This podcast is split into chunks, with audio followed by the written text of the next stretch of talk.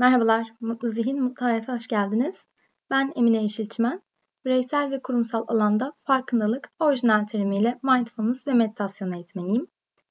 Hayatınıza azıcık daha fazla mutluluk tohumları ekmeye ve stresinizi azaltmaya bir nebze katkım olabilir belki diye okuduğum, öğrendiğim, öğrettiğim, tecrübe ettiğim farkındalık ve pozitif psikoloji ile alakalı bilgileri burada sizlerle paylaşıyor olacağım. Son zamanlarda hayatımıza ışık hızıyla mindfulness diye bir kavram girdi. Herkes bir şeyler paylaşıyor. Eğitimler, meditasyonlar, kurslar vesaire. Peki nedir bu mindfulness? Mindfulness yani farkındalık içinde bulunduğumuz anda deneyimlediğimiz fiziksel ve zihinsel tecrübelerimizin bilincinde olmak.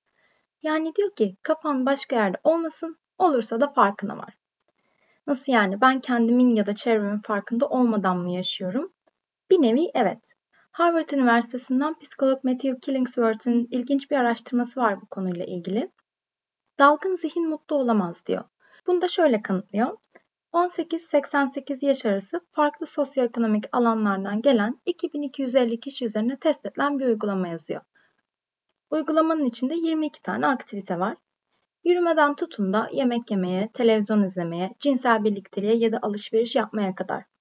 Uygulama ilk olarak gelişi güzel aralıklarla insanlara mutluluk seviyelerini soruyor. Cevapladıktan sonra da ne yapıyorsun ya da ne yapıyordun o anda? Yaptığın şeye odaklanmış mıydın? Yoksa aklından pozitif, negatif ya da nötr bir şey mi geçiyordu diye soruyor. Araştırmanın sonunda insan zihninin %47 oranında yaptığı işten daha başka bir yerde olduğu ortaya çıkmış. Mutluluk seviyesine gelince de mutluluk oranının en yüksek olduğu anlar insanların yaptığı işe odaklandığı anlarmış. Mesela sohbet anında, cinsel birliktelik anında ya da spor yaparken. En az mutlu olduğu anlarda iş yaparken, dinlenirken, çok ilginç bir sonuç bence bu, ya da bilgisayara bakarken. Açıkçası ben bu oranın günümüzde daha da yüksek olduğunu düşünüyorum. Nasıl yükselmesin ki? Birincisi hayatın her alanında elimizde telefon var. Araba kullanırken, yolda yürürken, insanlarla konuşurken, film izlerken çift ekrana bakıyoruz. Düşünsenize. Özellikle çalışırken. Hadi telefonları bıraktık, dijital detoks yaptık. Bu durumda ana odaklanabiliyor muyuz peki? Aslında pek de değil. Çünkü biz yerimizde dursak da zihnimiz yerinde durmayı sevmiyor açıkçası. Hiçbir şey yapmadan 3 dakika oturmayı deneyin. Birçoğumuz zorlanırız. Neden? Çünkü ya bir geçmişi ziyaret ediyoruz keşke şunu şöyle yapsaydım, bunu böyle deseydim diye. Ya da akşam ne giyeceğim, ne yemek pişireceğim, o mailleri nasıl bitireceğim, tatile nereye gitseme kadar milyonlarca düşünce geçiyor aklımızdan. Sonuç olarak dikkatimiz sürekli dağınık. Bu düşünce istilasını gözlemlemek için 3 dakika sessiz olmaya da gerek yok. Düşüncelerimiz her anımızda yanımızda sağ olsunlar. Eksik olmasınlar da. Ama sorun da buradan kaynaklanıyor. Hayatımızda otomatik pilotta yaşıyoruz. Ne demek istiyorum otomatik pilot derken?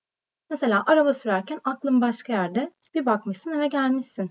Ama nasıl gelmişsin? Araba mı seni sürmüş? Sen mi arabayı? Orası hiç belli değil. Bu durum hayatımızın hemen hemen her anında mevcut maalesef. Ve sonuç olarak da düşünmeden hareket ediyoruz. Düşünmeden karar alıyoruz. Düşünmeden konuşuyoruz. Hatta bazen kırıp döküyoruz. En ufak örneğiyle Hepimiz en az bir kere hayatımızda şu cümleleri duymuşuzdur. Ağzından çıkanı kulağın duysun.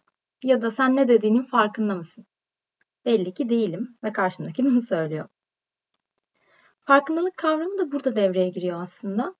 Diyor ki sen bir dur bakalım, derin bir nefes al. Ne oluyor? Niye bu kadar gerildin? Ne hissettiğinin fiziksel ve mental olarak bir farkına var. Sakinleş, ona göre tepkini verirsin. Bu tabi sadece insan ilişkileri üzerinde ufak bir örnek. Çünkü genelde belli bir düşünce modelimiz var ve onun üzerinden hareket ediyoruz. Onun üzerinden yargılıyoruz. Güzel, çirkin, iyi, kötü. Otomatik pilotta olduğumuz zaman da bu hayatımızın her alanına yansıyor. Genel anlamıyla bilinçli farkındalığımızı arttırdığımızda sürekli bir şeyler yapma, bir şeylere yetişme ya da düşünme modundan olma moduna geçiyoruz. Ne demek istiyorum olma modu derken? Yavaşlayıp kendine zaman ayırman.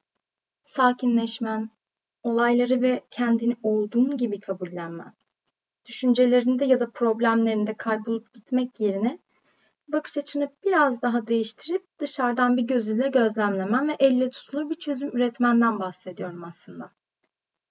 Hazır dilim değmişken burada mindfulness kavramının ne olmadığına da değineyim. Çünkü şöyle bir genel yargı var. Oturup sadece meditasyon yapacağız. Meditasyon esnasında da zihnimizi boşaltıp rahatlayacağız. Böyle bir şey keşke olsa ama maalesef yok. Ya da şu var, spiritüel bir şeyler deneyimlemek. Bu da değil.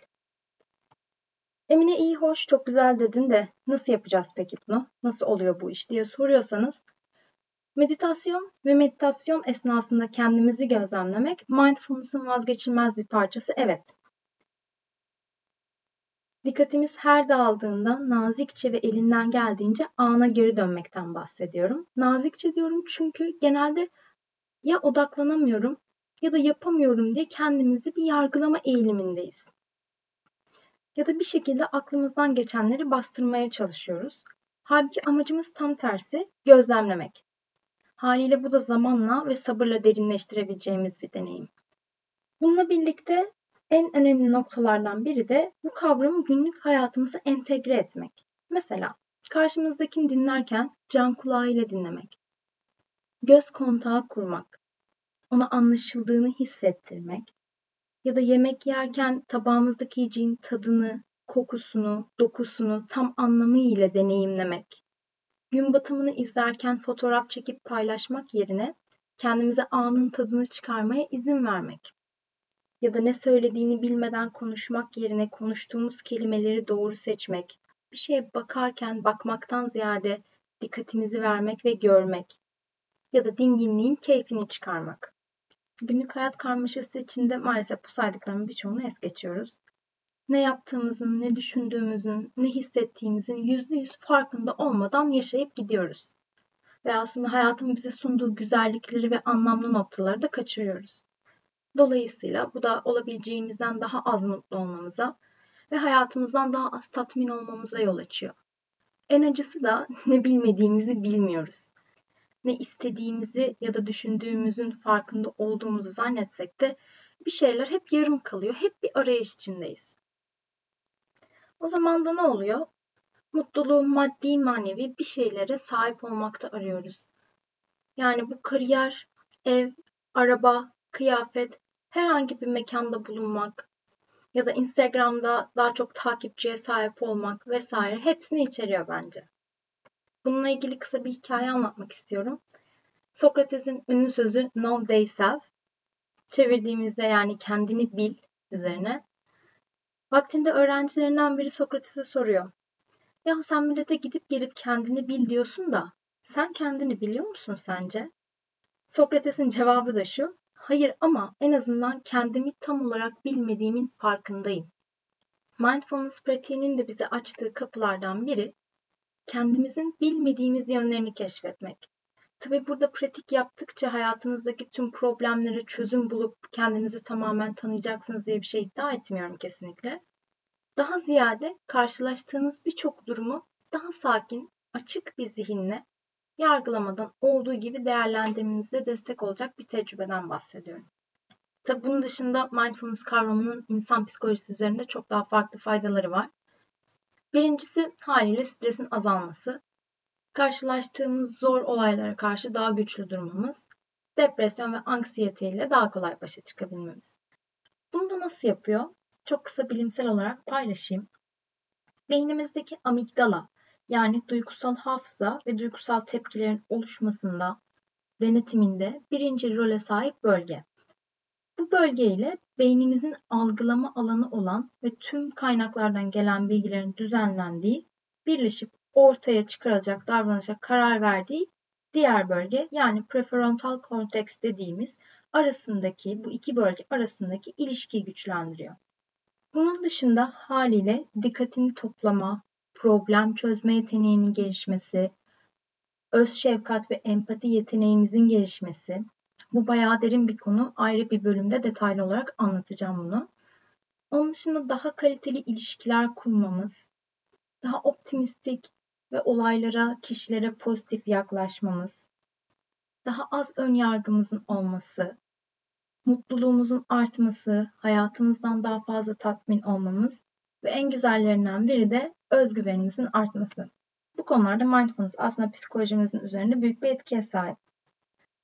Tabi bu bilgileri ben kendim uydurmadım. Merak edenler için kısaca paylaşayım.